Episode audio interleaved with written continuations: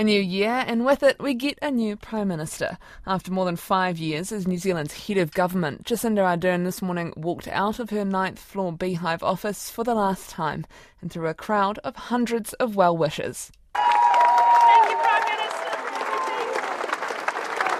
Good to see you. Thank you, everyone.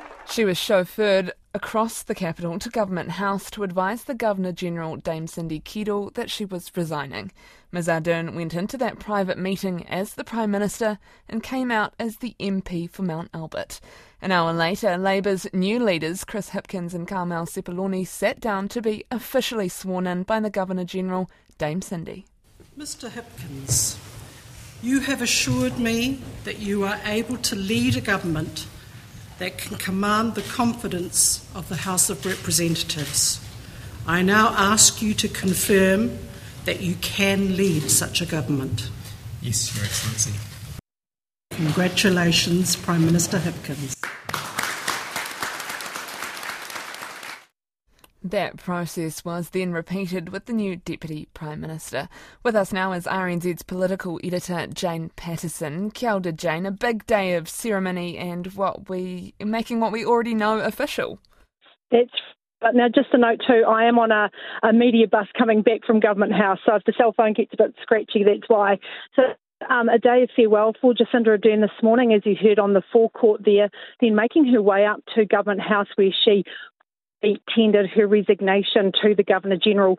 She had a bit of a cup of tea um, and then left and was present at the ceremony for Chris Hipkins and New Zealand's first Pacifica Deputy Prime Minister, Carmel Sepuloni. And of course, Grant Robertson was another one who um, tendered his resignation as Deputy Prime Minister. But look, it was all about doing today, including a royal tweet, a royal farewell from um, the Prince of Wales um, tweeting, Thanks for your friendship, leadership, and support over the years, not least the time of my grandmother's death.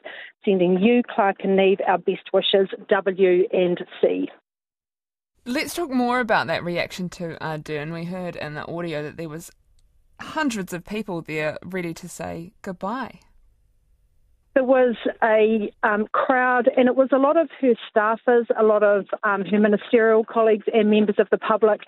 Um, you know, given some of the public action to Jacinda Ardern, um, there were sort of questions about whether she cop any flack on her way out, but she did not. It was a very warm, friendly crowd, and she just made her way down um, through a garden of people, lots of hugs and smiles and farewells into the um, getting into the car um, at the end, the one that would take Government House. So Chris Hipkins is, is officially sworn in as our Prime Minister now. What's the first order of business for him? Well, he's uh, straight back to Parliament where he will chair the first cabinet meeting of the year and um, with him um, as Prime Minister. Now, there's been talk of a reshuffle, there's been talk of a policy reset, but um, there won't be any imminently. There might be a small announcement at postcab, but um, it won't be anything major. His reshuffle will be the priority. He'll work on that through the rest of the week, and we'll expect something on that next week. Now, in terms of that policy reset that we've been talking about, um, cabinet ministers will have some initial discussions today, but anything again major they have to take back to caucus and formalise. So don't expect to see anything on that major policy reset this week. Uh, kia ora, that is RNZ's political editor Jane Patterson, who is in the media bus after witnessing that ceremony this morning.